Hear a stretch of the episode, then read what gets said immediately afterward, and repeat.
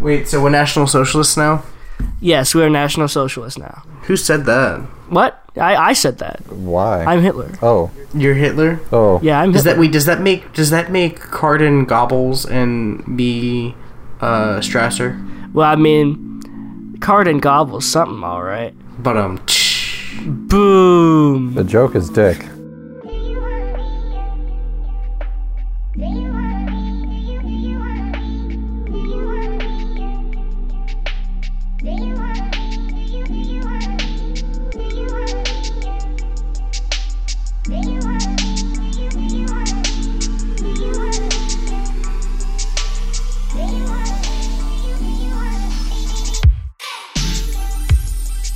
Penis jokes start this episode. We're a professional co- podcast talking about uh theories. dicks and stuff. And They're now we're just talking pissed about off at me for that penises. picture of Grimace I shared. No, don't. We are. We that is not going to be the header image. I, I refuse to put that as the header, header image.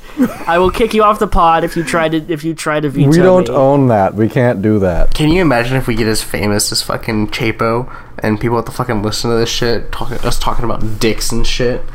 Well, I mean, let's be real. We've already listened to Chapo talk about dicks, so it, it, the answer is it would not change anything. I have not listened to Chapo at all. It's Wow. it is the worst podcast I've ever listened to. Yet I listen to it every week. cool. It sounds great. No, I I've listened to worst. I've listened to uh, a zoophile podcast for whatever reason. Jesus Christ! it was not good. well, yeah, I would it hope was not. really bad. What were you thinking? You must have been so high. No, I was way too sober for it. If I was high, I might have enjoyed it. Like from an. I, all right, that sounds bad. All right, uh, cut that out. Hold on. Wait, no, no, no. From an ironic sense. I have. I, oh shit. Oh god. Oh no, it's already gone. Oh, this went Oh, places. Cod fight, cod fight confirmed zoophile. You know, actually, I Done. enjoy zoophilia. There we go. That's gonna be a drop now. People just gonna take that out of context. Okay. Um. So this one's, I think, for your dad. I'm just loading bullets into the gun that they're gonna use to shoot me and put me up against the wall. Yeah, because you're not you're not leftist enough. All right. So today we're talking about we're doing Ace Attorney with Kropotkin. We're doing objections, baby. We're probably only going to be doing this one on 12 and then the rest of the book with um, another just another podcast because the rest of the book kind of um, it basically reiterates itself a lot. But but let's let's let's be honest before before we get started. This is a podcast about garlic knots and you. No, this is not a podcast about garlic knots. What? We're not talking about garlic knots today. Oh, for, we were gonna talk about garlic knots today because we are Yiffy. Fucking Christ. I try to get it back on track. You guys are like, what about garlic nuts? Ooh, ooh, here comes the garlic nut. I no listen. I tried. I tried to fucking make that joke. No, you didn't. I, I, we, I- I, have to continue it I thought last we, we, episode. we, we did that last time, didn't we? Did we? no, but we did. We didn't. No, we thought of it did right we? after we stopped recording. It was, and we No, I No, remember it's listening in. No, to it's it. in the episode. It's It in the is. fucking episode. good. It's in this episode now. That's what we get from this fucking episode. Just recycled jokes and shit. What is this production? I mean, that's that's life, isn't it? That's pretty much life. So, so my first question to Ace Attorney, Pet Detective. Oof. Ooh, I got some feelings about that. I thought we weren't gonna get on contra takes uh, to this episode. Wait, what? Well, what are- we're getting to counterpoints, I guess. Contrapoints. Contrapoint. We're not getting. We're not talking about contrapoints. No, I'm talking about fucking Ace Ventura, Pet Detective. Yeah, gross. What? Uh, You don't like Jim Carrey? That movie has uh, there's baggage on that one. I mean, uh, yeah, kind of. But hey, anyways, Mm-hmm. Well, anyways, my, my first question to um, the jury is what do you do if you set up your commune and people want to destroy your commune? well, well, for one, this entire chapter is basically about day welfare queens, where it's like, well, what if you have people who don't work, and what do you do with them? What if the what if the basically what if the pros are lazy? Well- and Kropotkin There's two answers to that, and basically one is you exile them. That's a viable solution. The other is That's they so won't. violent, Cardin. What if they wanted to? What if they need to eat? The other option you give them all the compassion that you can, but at a certain point, like it's like it's at a fine with kicking them out if have they don't want to contribute. And that's there's I want to make this very clear. It is do not want to contribute, not cannot contribute. Yeah. Yeah, I think that like we're not Co- ableist here.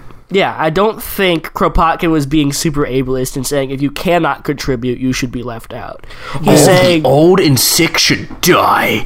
I mean, these people aren't tearing down capitalism. They won't ca- tear down communism. Well, I mean, they, they would live. They would get to see the riches that uh, they produced. So, I mean, there's no reason for them to try to tear down the system in a As certain in- sense. There's every reason for them to defend it. Well, they're always Well, propped up as the the thing that capitalist would destroy capital or that would destroy a commune. Is you know you'll have the loafers and they'll starve you out. And it's like, well, this doesn't Wait, but we happen already in have loafers. capitalism. Oh, But oh, we wait, already no, have it has. loafers in this. No, we already have loafers in the system. They're called billionaires. All right. You know Well, like, don't you know that Michael Bloomberg uh, worked very hard for his money and is, in fact, using millions upon millions of dollars to run a campaign straight into the ground? More money than we will ever see combined in our entire life. He's literally But- trying to buy an election. Like, who the fuck does that? Who thinks that's okay anymore? Who Um, think that's who think that's a smart idea to just not sign up for like the first four primaries and then just skip them? That's the dumbest idea I've ever heard. Uh, so I mean, there's been a lot of unprecedented stupid in the elections. So I'm like really not sure if like if we're still joking or something, or if you like unironically don't realize that the bar has been lowered this much. No, I know. I'm saying that he's doing it incompetently. Like like Buttigieg is do is like using like money kind of more competently than than uh, or like Steyer is using his co- money more competently than Bloomberg is. I'm just saying that it's incompetent because he's pissing money into the wind, basically. Well, he's because he's he's investing all of his money in TV ads and radio ads, which nobody pays attention to, attention to anymore. At least not this cycle. The people who are going to vote in the primaries, I will be honest. Like, sure, maybe you have twenty percent people, twenty percent of people in the, who are voting in the primaries that have no idea who the fuck they're going to vote for. But nine times out of ten, those people either won't vote because they're like, "Ah, I don't fucking know, fucking vote blue, whatever, or you'll have people who are so fucking cemented in what they're gonna do, like fucking people who are behind Bernie or behind Bob Biden, that they're just gonna vote for that no matter what they see. I mean, unfortunately, um, this is a hot fucking take because this should not be the take of the time. But right now, it might be a party line thing because at this point, I don't give a shit who gets into this position as long as one person gets out. Okay, well, so we're going way off the rails. We're not even talking about theory anymore. Let's just let's just talk about modern political events. Yeah. So we're editing that out, right? No, it's, it doesn't matter. It doesn't matter. Just just keep going with it. Roll with the punches. Come on, you guys. You guys are we're professional podcasters at this point. Come on. I think that was a little bit too far off the rails. We are professional podcast. We get paid for this shit. No, okay, no, but seriously. So, the, the we can't just say vote blue no matter who. That's true. Because if we if we perpetuate the same system that has allowed Trump to take office, then we're just as bad as voting for Trump. Like even if we had the most leftist Democrat that isn't Bernie out there, Elizabeth Warren, Warren take office as president, we're just going to see another Trump in four years, eight years. Hmm. It's not gonna. It's not gonna forward the revolution. Not only that is we're gonna see the same fucking policies that have been perpetuating it's perpetuating themselves since the Reagan era. We're we're not gonna actually get anywhere unless we get someone who is as radical as Bernie, as radical as fucking Joshua for Congress, as radical as um God, what what the fuck's that Virginia Virginia's name? Ace Watkins, the gamer president. Yeah, Or Vermin Supreme. well, him, but not not just him, but like even even Peter Daou now. Like he's Peter Daou's gone actually had so some great fucking takes. Maoist. I love Peter. He's Daou. gone he's gone so fucking Maoist. It's not even funny. But like we, it's more fun. if you don't push the Overton window so far to the left that Bernie becomes a centrist, we're just going to perpetuate the same fucking system that we have. And it's going to fuck us all over. And in the next 20 years, we're going to die from global warming. Well, this is the thing. Like, we need to show that you know what what Kropotkin's saying in his book that is not just a pipe dream. People like you'll have all the, the technocrats say, "Oh, you know, uh, well, you can't have this system because like people will take advantage of it." But Kropotkin's basically saying, "No, you can have a system where." You know, if you're not working, then you know you don't get to reap the benefits. But if you are working, and if if you are willing to work, and you put forward good work, you get to reap the benefits of what you make. And that's what Kropotkin's arguing in this chapter about objections. He's basically saying that welfare queens, for the most part, are a tiny minority of the population, A. And B, even though they are a tiny minority, he goes into kind of why they exist as part of like, you know, education. And also just like, you know, sometimes there's something there's like literal mental illness that like like help like deals with people. Like depression is is, is a serious thing that I think a lot of people don't want to confront in like a, a commune or like or like try to basically say that it's oh they're just deciding not to work when it could be like a medical issue because that's what all all depression is is a chemical imbalance in your brain Well, you can yeah, that's a a very really fucking hot take. Most mental illness that we currently are diagnosed with nowadays is a side product of our, the alienation under the capitalist system. So if we get rid of that, we won't have as high depression rates, as high bipolar rates, as high ADHD rates, as high any mental illness rates as we see today. uh, that's correct Hot take of the week. I don't believe that is uh quite true. That's one thousand percent correct No. because you know not only that because we would have uh, access to you know education and you know less stress. If you're in an environment that's stressing you out, you don't have to work there.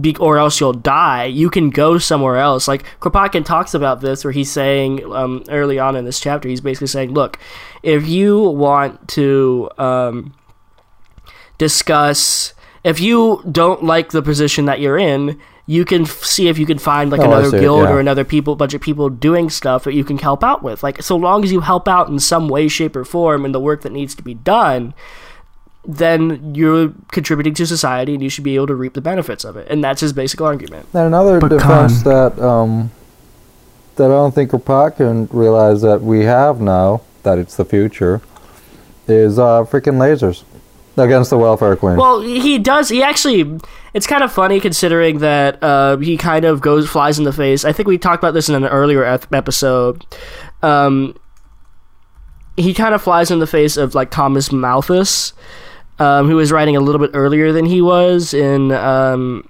1798 uh, an, an essay on the principle of population He basic- Overpopulation is a Malthusian myth, and you should Exactly. feel bad for pushing it. Yes and you know who, who pushes it today mostly the gates foundation Neocons. the Gates Foundation's actually more more pushing it. If you see, there's this new idea of like scientific racism of um, overpopulation, especially in Africa. Basically, being like, what we need to do is we need to just uh, have a technocratic solution to this. When the reality is, we can feed every single person on this earth. yeah, no. Our easily. production is is we waste so much food that it's insane. The issue But is is that we could we could fix world hunger for like under a trillion dollars. That's insane Who's gonna pay for that? the fucking billionaires because they're stealing it. They're stealing that money. They really and are. that's what Kropotkin argues in this book, and that's what he argues with everywhere. And I think that it's right. He's saying that this is the surplus value stolen from those people, and I think that it needs to be repatriated to them. Can we even talk about how fucking Adam Smith, the the poster child of capital capitalism, even said, "Listen, dude, landlords can fuck right off." Well, I also like he mentions Adam Smith in a later chapter, but um, he mentions uh, a s uh, an actual Smith uh, right before that, so I find that kind of funny. I don't know if that was in this chapter. Let me check, but yeah, Kropotkin mentions Adam Smith a little bit in in this, and he basically uses him as like a you know the classical economic economics dude, as anyone would, because he's he he has some. He was the basis for a lot of things. That's Canaan fight. Adam Smith had was like he was the founder of economics.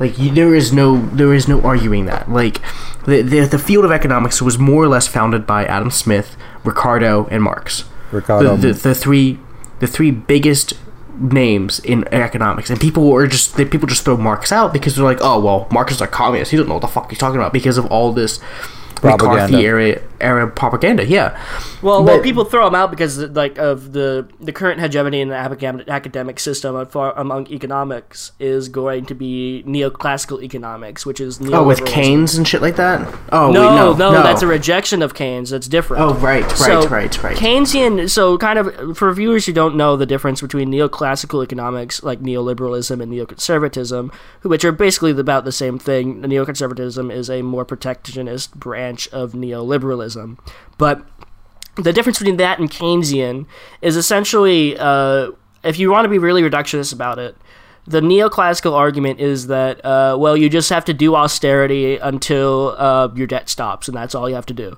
So basically, just cut all social programs, do all that, and whatnot. Whereas Keynesianism Raise taxes, cut social programs, but Yeah. that doesn't mean raising taxes on the rich. That means raising taxes on the poor, whose social programs you are currently cutting. Yeah.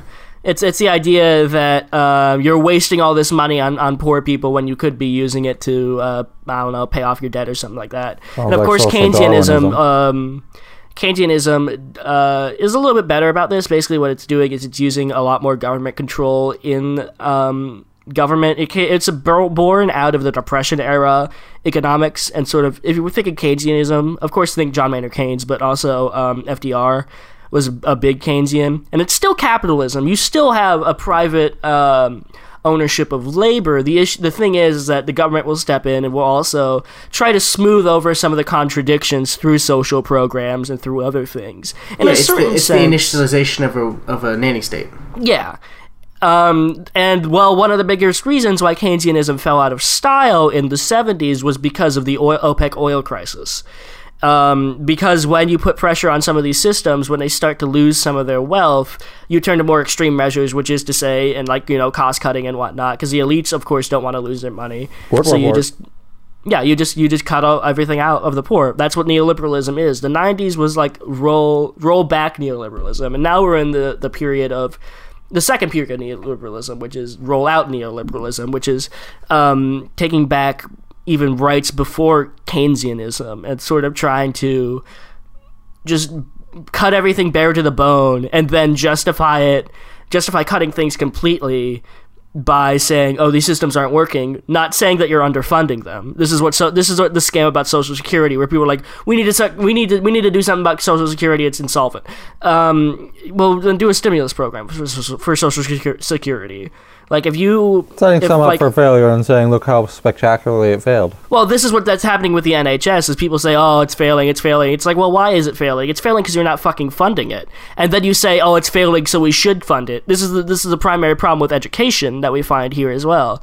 And Kropotkin actually mentions this um, in his book a little bit with, um, I think, in a later chapter on division of labor, which we'll get to, uh, talking about About the monopoly of education. yeah, They also have a um, and that wanting to slide a little bit forward on the chapter itself because we can get stuck.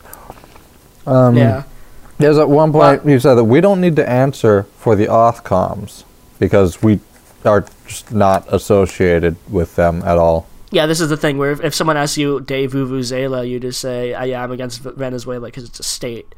You don't have to. You don't have to tell them, "Oh, you know, uh, well, uh, uh, the Maduro government failed because of the oil prices or whatever." You can just say, "I'm not um, associated with them." And that's a bait and switch that conservatives will always fucking use. They will always just say, "Oh yeah, um, what about the USSR or like whatever happens."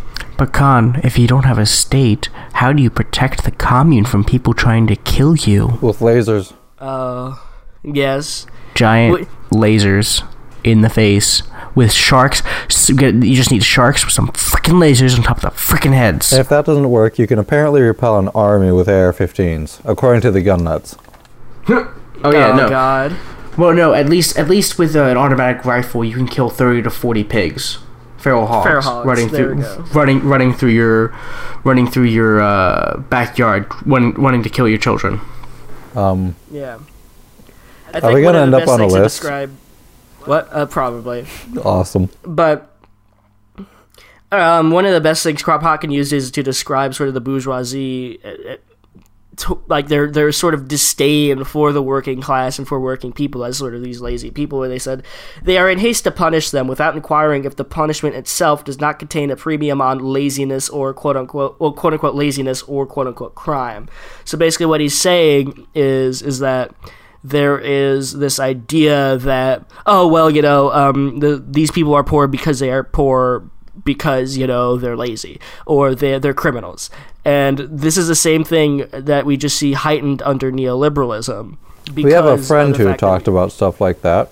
Described the proletariat because in that it, way. it's it's the- it's it's the prosperity gospel that he's arguing against, which at the time wasn't called the prosperity gospel, um, or it did, wasn't even the um, Protestant working work ethic.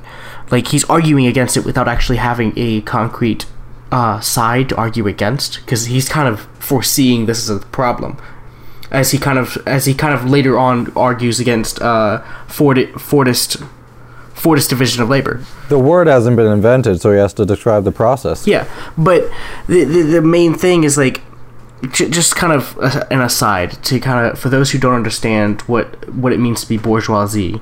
We're not talking like people who own small businesses who work their asses off day in and day out. We're talking about the the aristocrats is what they originally were about. They who just didn't do anything and just brought in money from other people working. And Because in a the means of capitalist production. yeah, and in a capitalist society, the bourgeoisie are the capitalists who own large factories who don't really work and they just rake in money. A lot of times these are actually more the shareholders than the CEOs of the company. But the the shareholders have a disdain for the working class not because they're lazy, at least nowadays. But Well- it's kind of it's kind of a crypto it's kind of a cryptic uh, saying, "Oh well, they're just lazy, so that's why they're poor." It's more it's more they're using that as a means to cover up their actual opinions, which is they're only poor because I'm extracting the labor from them. Yeah, it's a very circular argument if you actually think about it for more than like almost a second. Oh, it's almost like a dog whistle in a certain sense. Oh, it's a because they're total basically dog saying whistle. to other people is like, oh yeah, they're poor because they're because they're they're lazy, and what they really mean is, you know, they deserve to be poor is what they really mean. Yeah. Like if you press them hard enough on it, they will say, well, you know, I'm I'm sure not everyone's lazy. I'm sure some people have just fallen on hard times. No, no, that's what they mean. If anyone ever tells you, you know, what about the welfare queens? Or what about my money, and that's like one of the biggest PR coups of the last century, where it's just people have been uh, taught to think, like especially Republican voters have been taught to think that well, any sort of um, p- um, government program is inefficient, and therefore we should privatize it all because under private hands, none of these freeloaders are going to be on there. When the reality is, is that you're basically giving over all these public programs to the freeloaders, which is the bourgeoisie. Yep. Well, yeah, and and in in the neoclassical systems, in the neoclassical economics, those these government programs would normally be efficient, but because they've been hacked and slashed to death and pushed through austerity, there's no way that they can actually function with any reasonable semblance of. Uh, of efficiency because they don't have the funding, they don't have But we the people, they don't have the means to actually come about and become efficient and actually do what they're supposed to be doing. But we also have a option for how to, well, how to protect against, you know, the welfare queen or the welfare queen or the, you know, the parasite, what have you, even more effectively than, you know, capitalism, which, you know, again, capitalism has this problem too. They just, you know, call it the win condition and say it's a good thing. Yeah. Yo, yeah, well, here's the thing. Also, if anyone ever brings up the argument against socialism about, oh, what about the Soviet Union? What about Venezuela? Ask them how many times neoliberalism has worked. The answer is like one time, and that's Great Britain. And the reason why it worked in Great Britain is because they were extracting surplus wealth from the global south and other places where austerity did not work. Austerity has never worked. It will never work because it's bullshit and you're trying to strip the system of whatever you have. Well, it's yeah, like just going into a Greece. co- yeah, it's like going into a company and then stripping out all the assets, and then the company fails, and you make off with you know whatever you can. Oh, it's like not Sears. about trying to fix the system. It's about trying to strip it to the bone and then run off out the back door. like like the like that dude did with Sears, who just bought up Sears, stripped it to the bone while pitching the entire the entire company against itself, and coming out on top and be like, "Well, it, it failed. I don't know what happened." When he's literally buying, he's really literally making the company sell all of its assets to him. Yeah, that's exactly what it is, and that's that's why you need to you need to put it in these terms because I think people would be more people would be against it if people like you know understood these arguments were are, bullsh- are bullshit, and they are. Like neoclassical economics is like one of the, I would say like it's almost more rapra- more rapacious than like classical economics. Like you can make the arguments about you know Keynesianism and the pros and cons, but at the very least under Keynesianism you had in in most countries this, this is not necessarily a global thing. There's still an extraction of global of wealth from the global south to the global north, but under Keynesianism, at the very least, you have social programs. You don't have any under neoliberalism. And uh, basically, it's you know it's even worse because it's this idea it, it kind of goes back almost to this postmodern idea of the fact that one of the issues with human rights is that if the state can give you rights they can also take them away. And as we've seen they can take away whatever they want. And from whoever they want.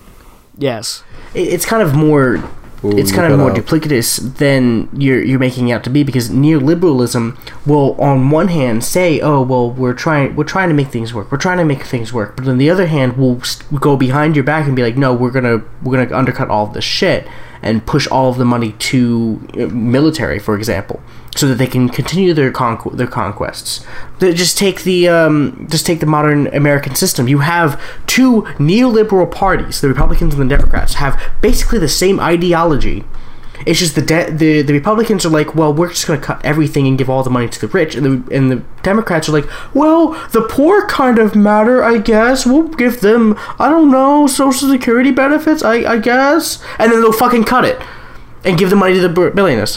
whenever i talk, talk about democrats neoliberalism the best thing to bring up is the kamala plan with like giving pell grant recipients who have started like um a, a business with five people and like have stood on their head for 20 minutes and have r- pat their head and rubbed their tummy Well, it's uh, actually it's actually even money. crazier than that because it's it was Pell Grant recipients who have started a business in a low income community and have generated profit for at least three years.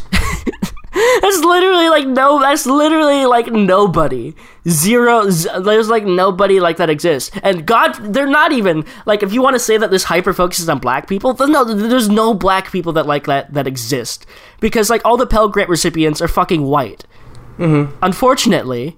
I wish that black people had better access to education, but they just don't. Well, Because it's be fair. racist, Let's but be, let's be fair. Let's be fair. There's And probably some Pell Grant recipients that happen to be real of African American heritage. Yeah, There's probably but they're not going to have the capital to start a doing that. fucking business. No. What were you saying, Garden? Yeah, getting access to real estate may be hindered by the presence of melanin on the dermis. This is this is this is the idea of redlining. That's the perfect way to describe it. Yeah. Basically, what you got to do is when realtors show up to your house, they bre- break out the calipers and say, "All right, uh, how uh, how big is your what's your skull shape, so I know if I can sell to you or not." Um, Oh, that's great. Uh, Oh. Phrenology for the win. I don't know. I've never ha- I've never been phrenologized. Okay. What? Well, I mean, a lot of IQ, current IQ tests under like Wait, um, is it phrenologized or phrenolified? I don't know, No, it's phrenology, so phrenologized. That's gonna be my new rap album. Oh my phrenologized. god. I hope it involves a tire iron. I thought the blacks loved rap. Oh, I don't. You're, you're right. The the entire even the even the modern IQ system is basically a pseudo phrenology system because it's taking questions that are very culturally specific and don't even necessarily me- measure what it is to be intelligent and places a a random number upon it that doesn't even make any sense in the context of the test itself and goes this is this is what we we're going to use to prove that uh, the whites are superior Well, I mean, that's Rich what Richard Lynn did. That's really what he's probably one of the ones that started this P, whole like this whole PR campaign to basically say, look, IQ IQ tests are great. We can use it to measure intelligence. And then all of a sudden, you just get really really bad samples when he does cite them, which not all the time. He doesn't cite all of his sources. That's already fucking dubious. Well and but th- let's also talk about expect? how the ACT and the SAT are basically uh, pseudo IQ tests being forced upon the the high school public just to kind of get into college making another making another hurdle for the poors to make it into education Well, the worst part is is the fact that you know the SATs and stuff like that, like people use that as a as a as a tool to not only like fund or not fund schools. So if you do well on SATs, it's like oh we gotta give them more funding because they're doing well. It should be the opposite. Like if you're not doing well in the ACTs, you probably need more funding to get better teachers. It's not like some risk reward thing. This is exactly what we mean by neoclassical economics. Is that everything's a competition, and the people who will go out on top get rewarded, and those that come out on bottom don't. And Kropotkin is directly against this. And actually get actively punished for it too. Yeah, Well, and it, but it's not. It's not even that. It's so test scores are actually a pseudo means to prove. It's it, it's it, the test scores are a means to prove to self validate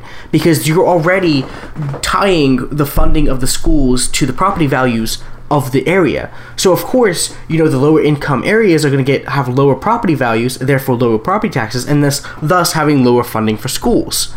So then, when you throw the, those standardized tests on top, on top of it, which are already skewed so so culturally skewed towards whites and Asians, mm-hmm. that we that you then become you then generate a self perpetuating system, which says, oh well, this school this school is getting low funding. Oh, they have poor test scores, so we should we should give it less funding because they they clearly don't aren't using it. I think you're describing the No Child Left Behind program Yes. and the Fuck kind of George Bush. Fuck George Bush. He's Um, worst fucking I mean, he's- well, you know, George Ellen. Bush. El, well, you know, Ellen's friends with him. You can't talk bad. about George. Listen, arguably George Bush Jr. was wor- is worse was worse than Trump ever will be. Well, because he actually fucking went to war and killed people and is a war criminal and should be hung. I am going to say it right here. I don't care. I think George Bush should be ha- hung. George Bush is an idiot. Trump's an asshole. Well, no, not only is George is George Bush a war criminal, but his social programs directly impacted generations. It directly impacted fucking me. I was fortunate enough to get into a private school, but still, like, a, you know, you you get like this fucking drip out of goo of just nationalist propaganda that just is, rots your brain and just like produces the worst kind of people and like up like you know lifts to the top the most rapacious repugnant cutthroat kind of people when we should be looking Like at people genuine evil motherfuckers. Yes.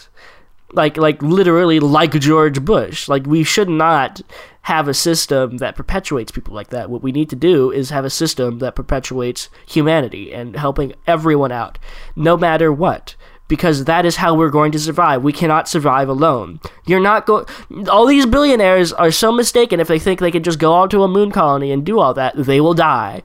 I will assure you, they will die. I'll watch.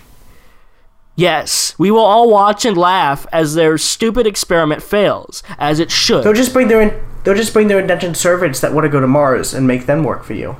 yeah, for them. and they'll get murdered in their sleep. It'll be great. Is this is this the Haitian Revolution all over Yeah. again? Uh, this is the formation of the MCR, actually. That's that's my point. Is like, and you get to a point, you get to a point like like you know you think like billionaires like Adam Neumann of fucking WeWork is is going to be able to make us like a space base? No. Do you think Elon Musk is going to be able to f- survive two seconds in space? He barely is able to fi- survive two seconds like on this Earth. He barely survives on Twitter. Yeah, exactly. Well, but but let's also point out that a lot of these a lot of these billionaires, well, 90 no, I'm going to say 99.9% of billions just because there may be one billionaire who made it on its own that has had all of their capital to start up these companies that have created billions of dollars was given to them by a rich family member. A small loan of a million dollars. Yeah. They were given this ability to start up these companies. And going back to it, like you, we, when you have, uh, and, and most of them are white, and that's only because all of these, the majority of these culturally bound individuals tend to be destitute for generations because their generations have never been able to accumulate capital. Have never been able to pass down their capital because they're living paycheck to paycheck. Well, this is the whole thing. They don't have any capital to pass down. Yeah, here's the thing. Like Kropotkin says, like going back to um, the bread book, he basically says you only impo- you only you imp- only impose a system good for mediocrities, concede conceived by an average of mediocrities. Your school becomes a university of laziness as your prison is a university oh, I of crime. take issue Make the school that. free, abolish your university grades, appeal to the volunteers of teaching. Begin that way instead of making laws against laziness, which only serve to increase it. Which is like the mo- biggest condemnation of like neoliberalism I've seen, and that's even before neoliberalism existed. Like, well, I mean, well, of course, How the hell is a prison a university of crime? Because it basically is teaching you it's self-perpetuating like the american prison system if you go to prison once you're more likely to go back Okay, so it's not. So we're not treating this as this is a place full of experts at crime because if they were experts at crime, they wouldn't be in prison. Well, no, no, Mm, no, because Uh, that, that's a whole nother discussion about law. But what I'm saying is that it's no, I'm teaching, saying about getting away with it. You know, Well, I'm saying it's, it's it's perpetuating a system of mediocrity and of crime, Of course. rather than trying to remedy it. Because because in in the current system, after you be after you're charged with a felony, for example, it is so hard to become a part a, a functioning part of member functioning member of society again. So you then turn back to crime because it's the only thing that you have available it's the only thing to they you. won't check your background. Yeah. Yeah, it's the only thing that you have available to you. So then, when you get caught again, you then get charged again and get sent back for a longer stint of time. Or you you man, or if you're one of the unlucky ones, you get put in for some some minor thing like stealing a loaf of bread, and then you get charged for an extra 25 years because you tried to escape. Because you're like, what the fuck? I was just trying to feed my family. Well, this is one of the biggest things. So I want to also kind of make note of the fact that when we're talking about, especially with neoliberalism, we have to realize it comes out of classical liberalism, which Kropotkin was arguing against. One of the biggest mm-hmm. reasons why almost the system is worse now than Kropotkin ever imagined is because under Keynesianism, the government increased in power. And now that the state has increased in so much power, once we go back to, you know, neoliberalism and neoclassical economics, the neoclassical department uses the leverage of the state way, way more than classical liberalism ever could because the state wasn't as developed. It developed a lot over the 19th or the 20th century, really. And like surveillance and like all kinds of things and like mass mass media, the internet, all these things have contributed to the fact that like the rise of liberalism in the se- in the sense of an economic form just kind of like the return return of you know classical liberalism is much worse. It's heightened by the, the contradictions and the hardships under liberalism are heightened by the fact that you have a much more powerful state. You have much more powerful militaries. You have a much larger income divide. The stakes are 10 billion times higher The dark side of liberalism is a pathway to many abilities, some considered to be unnatural. the dead My speak name, my name is Ray. Ray Keynesian. It's first of all, you fucked up that joke. You Yeah, said I you said Ray write Marx. Keynes. It's Keynes. His Oh, name is fuck Keynes. off. Oh fuck! No, it's his, it's his name. You can't. Oh, boo! Fine, fine. We'll do it again. We'll just cut. We'll just cut that one. no, we're not cutting that. We're moving on. Hey, for anyone who's complaining about what Star Trek's doing here, Star Trek's taking risks out here, where Star Wars doesn't even have the balls to let Finn and Poe be together. Fucking Picard looks so goddamn good. Damn right. All I have to say is I'm really sad that when I heard there was a gay kiss in that movie, uh, and I was Lincoln, so you happy miss it. for it. Oh, then they cut it for China or something like that. Well, it was in the background. It was like some lady kissed another lady, and it was that was it. And I was like, wait a minute, Finn and Poe like weren't super gay because they like were super No, gay they were. the whole movie. Yeah, I mean, but like they, Rose like- was literally there as a beard for him in the second movie, and they did her really dirty, and Yeah. that was like it was not okay. I've never seen like like if you ever want to see like you know just how much our system is fucked and like how much uh like money is being wasted. Literally, we've had two movies that just came out that were like multi-million dollar productions that have made like billions of dollars and like not even talking about merchandising and like the fact that they perpetuate like slavery in China. Basically, you have two filmmakers that were just putting the middle finger at each other for both of those movies. Like Star Wars: The Last Jedi, fucking hated uh, The Force Awakens, and At then least it The Rise of something. Skywalker hated The Last Jedi even more. So you just have a, a Hollywood fight, but you're you but the stakes are the fact that you know you you have all these billions of fucking dollars that are unearned that are used to perpetuate a terrible system. It's just how this is the contradictions under capitalism. This is the contradictions under our system. It's insanity. Like I only wish I lived in the hell world that Marx described. I wish I only lived in the hell world that Kropotkin described. Yeah, it because got then I'd probably be happier because it'd be less shitty. And it, it's even worse because the majority of these movies that are making so much fucking money, the top 10 highest grossing films of all time, nine of them are now currently owned by the corporation known as Disney. We don't have to say we, we, we can say Disney. I said Disney. Okay. You said d- destiny. Oh, I just my speech impediment. Fuck off. Oh, so oh, oh, um, damn. Now you got me because I was gonna make a joke about that, way, but I don't want to. way to be ableist. way to be a fucking ableist con. God- God First you're a damn it. zoophile, now you're a goddamn ableist. What Con the fuck is insane. wrong with God, you, God, dude? God damn it! And now every single time I make fun of you for, for saying something, you're just gonna I'm just gonna be end up being ableist. This is a that was a that was a that was a bold move. That's damn. Now how am I gonna combat that? I can't shitpost anymore because now I'm gonna be like an asshole. Fuck.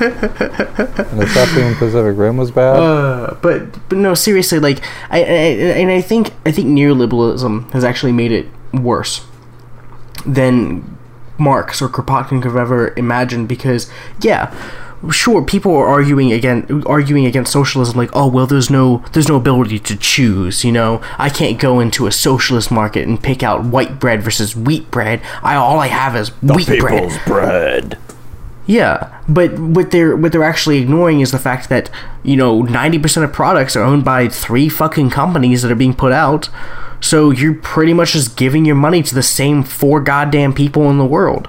It's like the idea that you know um, the reason why socialism is bad because of aesthetics. It's the same people who will say, "Oh no, don't you know that in Iran they had mini skirts in 19 before the 79 revolution?" What? Not realizing that income inequality in Iran was hugely terrible, that there was um, secret police like equivalent to the Gestapo, like the the Shah's reign until 79 after the 53 coup is one of the most horrific and genocidal um, campaigns since the Nazis. It's pretty much been historically confirmed at that point.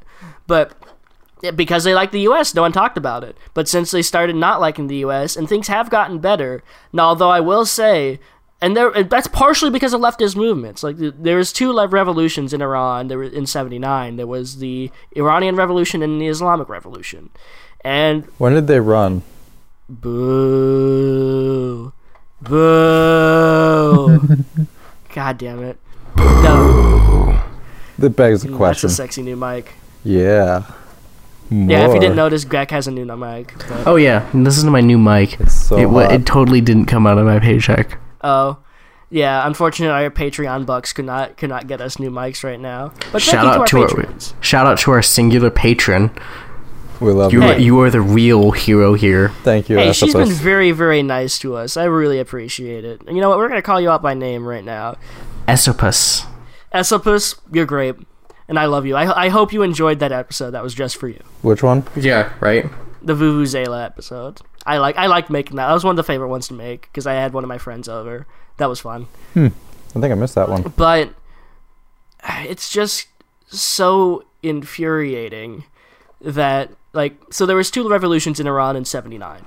There was the Islamic one and the uh, um, Iranian one. The Iranian one came first. It was a coalition of students and um, working class. So it was fundamentally like a there were socialist elements to the movement, like the Iranian Communist Party, the Tudeh Party was a part of it, and they kind of thought that Khomeini was a means to an end. Lo and behold, Khomeini ended up usurping power, and the Tudeh Party ended up, you know, going to the firing squads that happened. And that's one of the things you have to worry about with like, you know, um, coalition building is that people might try to stab you in the back.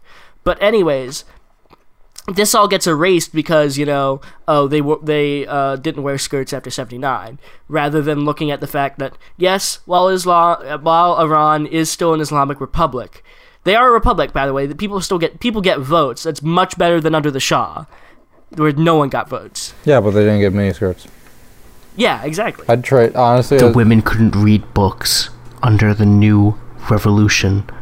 They could only read books under the Shah. What? Well, it's also kind of funny how, you know, even though Iran is super homophobic, they're actually a lot less transphobic than we are in a certain sense. That's a bit surprising. Well, what ended up happening is like is like according to Islam, it's like if oh if you're into men, they will let they will they will kind of force you to transition, which in and of itself is terrible and homophobic if you don't want to. But if you are trans and you're into men, it's much better to live there than in the U.S. where you're probably gonna get shot if you walk into the wrong bathroom. Like, it's a trade off. it's not good, and I still stand with the. This is one of the things also I wanted to say. I still So- stand with the people of Iran in fighting that. I don't think how you fight that is an imperialist war, like Trump is saying. Like we need to go in there and do that because that's not what happened in Iraq. Things didn't get better. ISIS happened, but you know, Well, it's because there was a power vacuum. yeah, So you mean to tell me if I went to Iran and got a boyfriend, I would then receive a free compulsory transition all the way through to surgery? yes. Because that's a really good idea. I mean, you'd still have to live under like Sharia law, and there's all kinds of like. Um, don't get me wrong. There's a lot of like horrible things about the system that I think should be changed, and that and that law in and of itself is kind of homophobic. Well, not kind of. It is very homophobic because assuming that. Okay, but free hormones. Oh yeah, it's it's not transphobic is the point. They're less Pardon? transphobic than we are. Cardin is confirmed to be a forced transformation kinkster. What? Just throwing that out there. I Yeah, if you like if you liked forced transformation, go Oh. to Iran. I. I will say this with a caveat. I think that's the way it is. It, c- I could be wrong. Let You me know, look up. I'm not gonna lie. to make sure. I am one of the few who nowadays has not gotten into the forced TF thing, but mostly because I it just doesn't make any fucking sense. Or at least it didn't. It actually makes more sense now than it did when I first saw it. It makes more sense than Vor does, though. yeah, but Vord actually crosses it, it crosses a threshold that basically, you know, we've crossed into will accept anything land now. What? So forced TF is just too is not is not extreme enough for you to be. Yeah, for let's let, Force let's just TF let's is just a bridge too far, whereas um, Vor is a bridge too far squared, and that's why we can do it. Neither of those things can actually happen, so it's kind of a moot point. Yeah, sex reassignment. But by the way, I just looked this up. Sex reassignment is subsidized by Iran today. Are you sure? That is so much better than it is here in the U.S. Jesus Yeah. Christ. I'm sorry, that's actually a better fucking deal. What's what's going on here? This is so weird. Yeah, yeah. And, well, I mean, it's implying that the U.S. is also not a theocracy that isn't run by crazy evangelicals. Well, like the fact that mm, you can have like people saying like like putting up the Ten Commandments outside the fucking fucking government like a governor's house. Like it's bullshit. Wait, but it, uh, wait, I thought Iran was like a was like a dual thing where you had the theocracy and then you had a democratically elected governance. It is. It is. You have the you have the it's an it's a republic, but you also have like kind of a theocracy. It's it's weird. I'm not too too keen on the um, political system in Iran, but I mean the U.S. is basically an oligarchy, so I don't think we have any room to judge them. Like, and here's the thing: I think with a lot of people that they don't recognize, just because a country has a lot of bad elements in it, like the U.S., but that doesn't mean that you know you can't like them, or more importantly, that you should invade them to try to make things better. Because the only way to make things better is through a revolution and internal change. That's how you do it. You And that has to unite be the working internal. class. You unite unite the um, sort of educated peoples. And once you have, you know, one of the biggest things that um, is a moniker for success, it's like a key marker of a successful revolution is when you have a um, a coalition of workers and students. Because the students know the theory and they know how to read and how to get things done, and the workers are going to be the, the manpower to do that. It's almost like But you- vanguardism in a sense. But but you do kind of which as a non-Leninist podcast, we stand vanguardism as long as the vanguards don't get power afterwards. But it, like well, yeah, balance of power, and the, the, there's Yeah. this. That's a whole nother We're anarchists. thing. I, what power? yeah. Well, we do not we do not believe in a dictatorship of the proletariat because we believe that co-opting bourgeoisie power will only succeed to make new class divides. Is that in the next chapter or a previous chapter? which Kropotkin actually distinct it's it's in one of the later chapters. Ah. But yeah, no, is in like chapter twelve. yeah, yeah, like it's it's really it, and this is one of the arguments that I keep coming across. I, this is one of the reasons I keep coming. It keeps being brought up. Like, shout outs to my dad who listens to this podcast. Yeah, that that Whoa. was actually that's that, that was for him. yeah. Um, we actually got we actually got into it today, and he was arguing that well, it's it's all well and good that you could have all these communes that are self-sustaining, but what happens if you have you know uh, you have your 300 person commune? What happens if you have someone who has 150,000 people come and come and march down your door- doors? and the only thing I could think of is like you die because if you ever come across any overwhelming force that's really Like if you came across that many people at once, any system would collapse. Yeah, I can't be like, oh man, you wanna, you wanna, you wanna, you wanna build, uh, you know, um, the Fountainhead like society. Well, what if I came up with like 150,000 workers and killed everyone? Yeah. That's a little bit bad. I think that there is a certain point where like you do have to talk about self defense and you do have to talk about you know, dealing with, yeah, But With dealing with, like, the catastrophe does befall society either from other people or from natural, you know, from nature.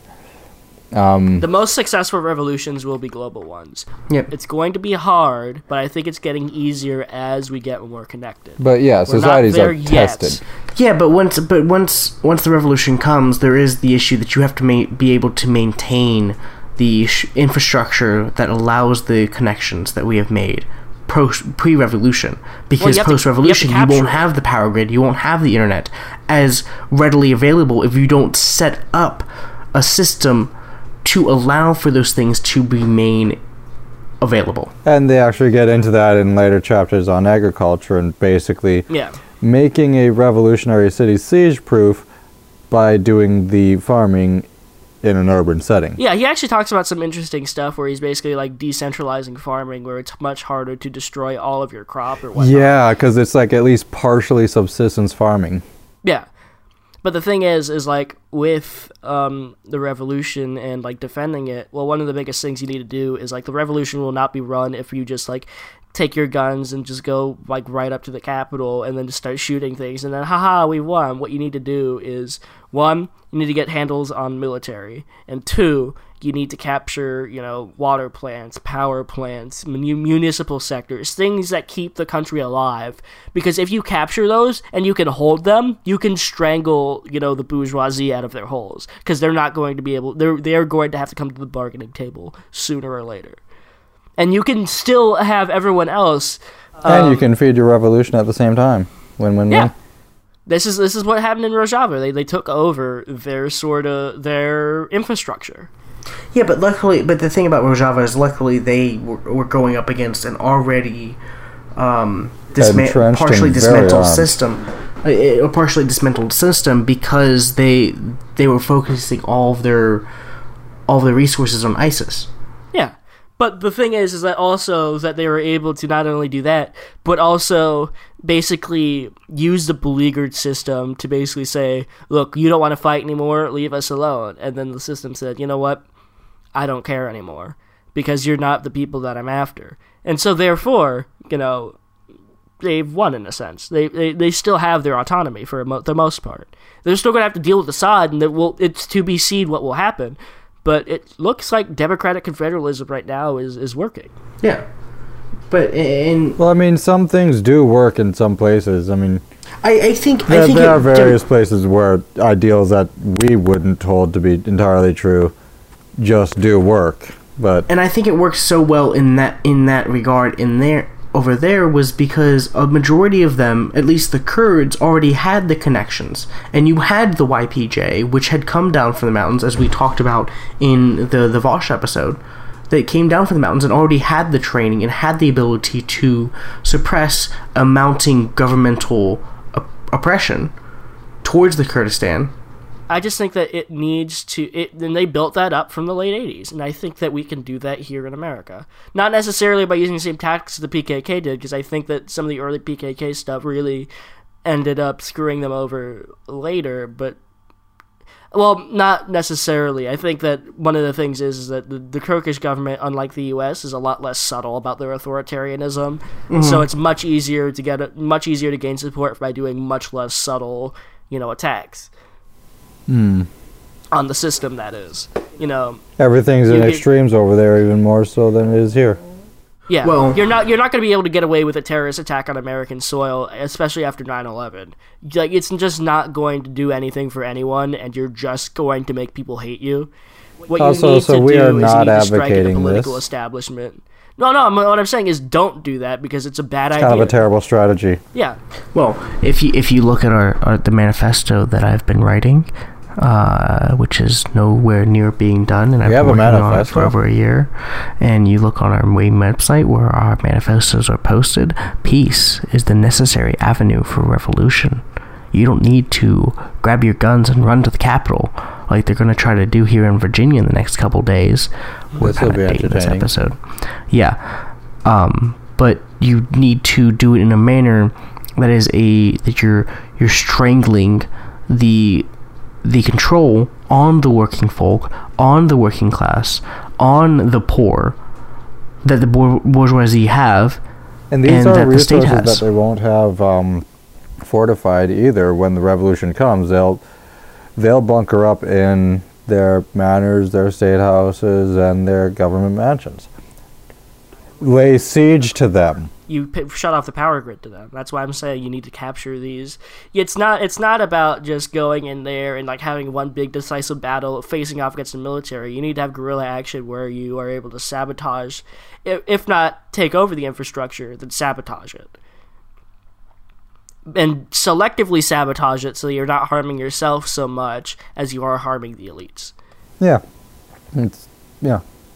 But Siege kind of to go to wra- wrap it all up and kind of go back to. oh, we're um, wrapping up already. Holy shit! Yeah, it's almost an hour. You're almost an hour. Yeah, but kind of talking. Uh, Kropotkin ends this chapter by going, um, suppress the cause of idleness, and you may take it for granted that few individuals will really hate work, especially voluntary work, and that there will be no need to manufacture a code of laws on their account.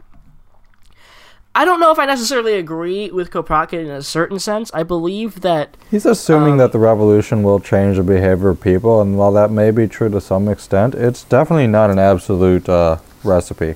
Well, I believe in a sort of system where if you're going to have an anarchist commune, you need to have a strong legal system in order to ensure that slights against people do not uh, go unpunished. But it I needs to be a strongly demo- disagree.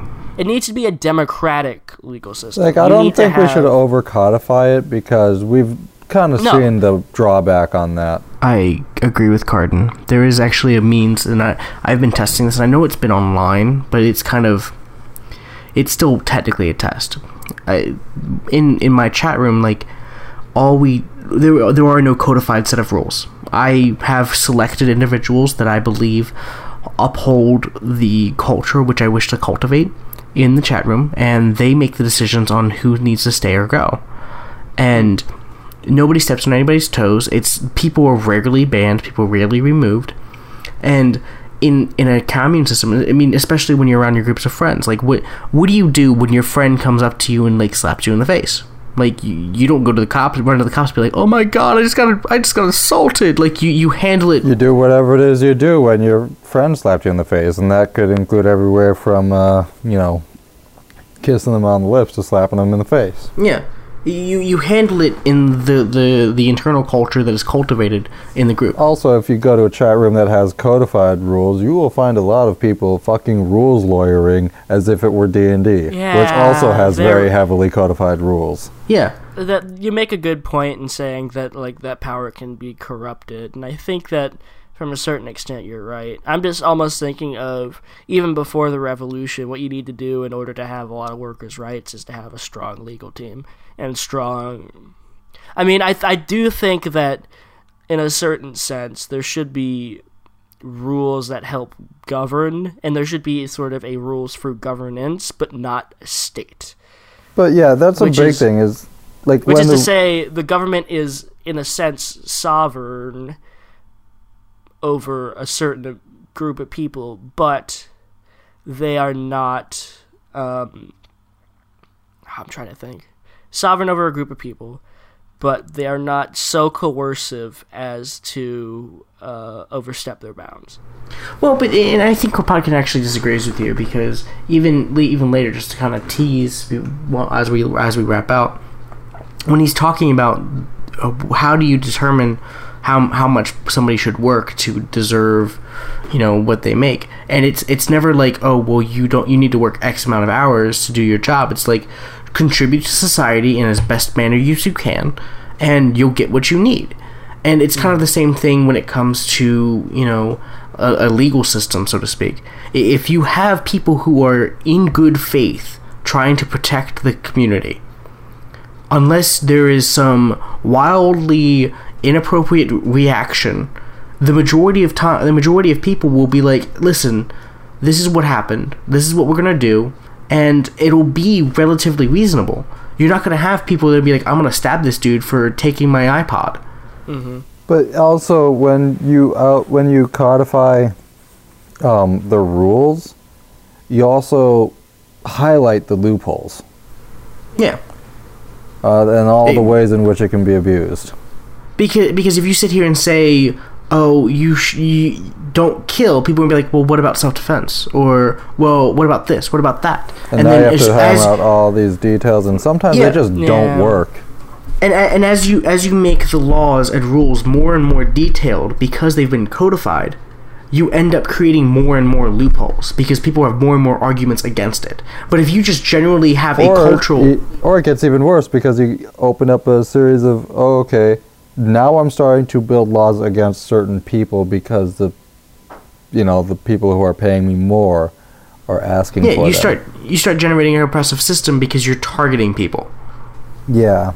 You're, you're not you're not trying you're not doing for the good of the commune. You're saying oh well this singular person. When in reality if you don't codify the laws and you have a person that is going against the commune or going against you know what how people's livelihoods or causing issues like for example they're just eating the, all the food and not doing any work. The people will be like listen this is not okay. You either change your change your get your act together or you're going to leave and we will make you leave. And this does cut off the opportunity for them to become a big enough uh, parasite that no one commune can deal with them.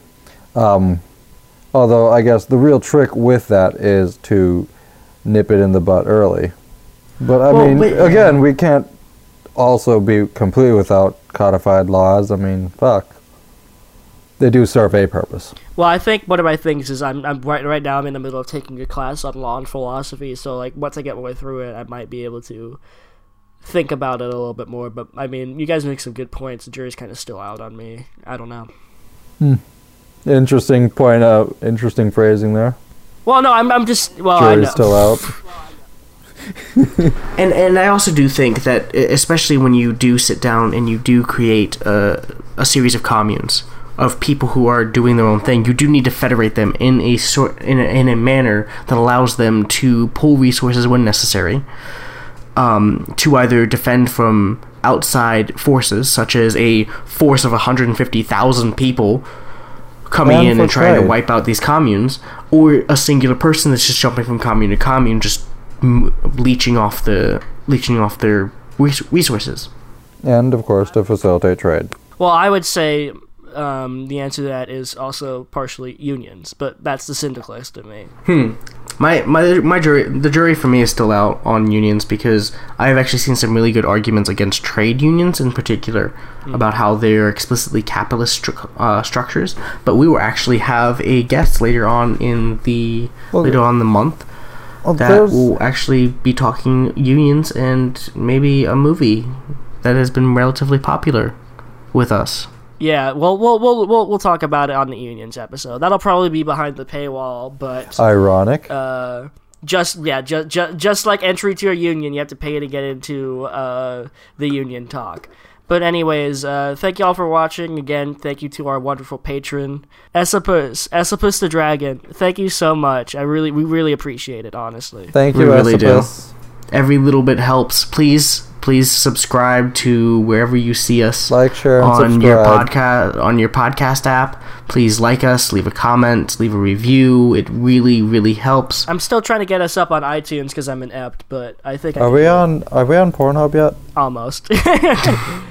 We might as well. I mean, yeah. But the, I think I think the goal with the Patreon right now is it may sound like we're kind of money grubbing, but honestly the goal is just to be self sufficient because the SoundCloud Premium does cost money to keep up, and the uh, website or not the website, the RSS feed is another cost. And like we're starting to get there where we can. Well, I mean, even five bucks helps out actually a, a ton, Yeah. but literally like all we need to do is hit like maybe 30 bucks a month and we'll be self-sufficient. And that's really all I, I would care about. Everything else is yeah. just gravy. And we can make it make things faster and easier. Everything else is just content. Yeah because like like true anarchists we're just we're just doing this to be self-sustaining and to follow our passions. Yeah really. Yeah man. That'll be it for me. So this was confite i'm the gecko. And i'm athena. Bye. Bye.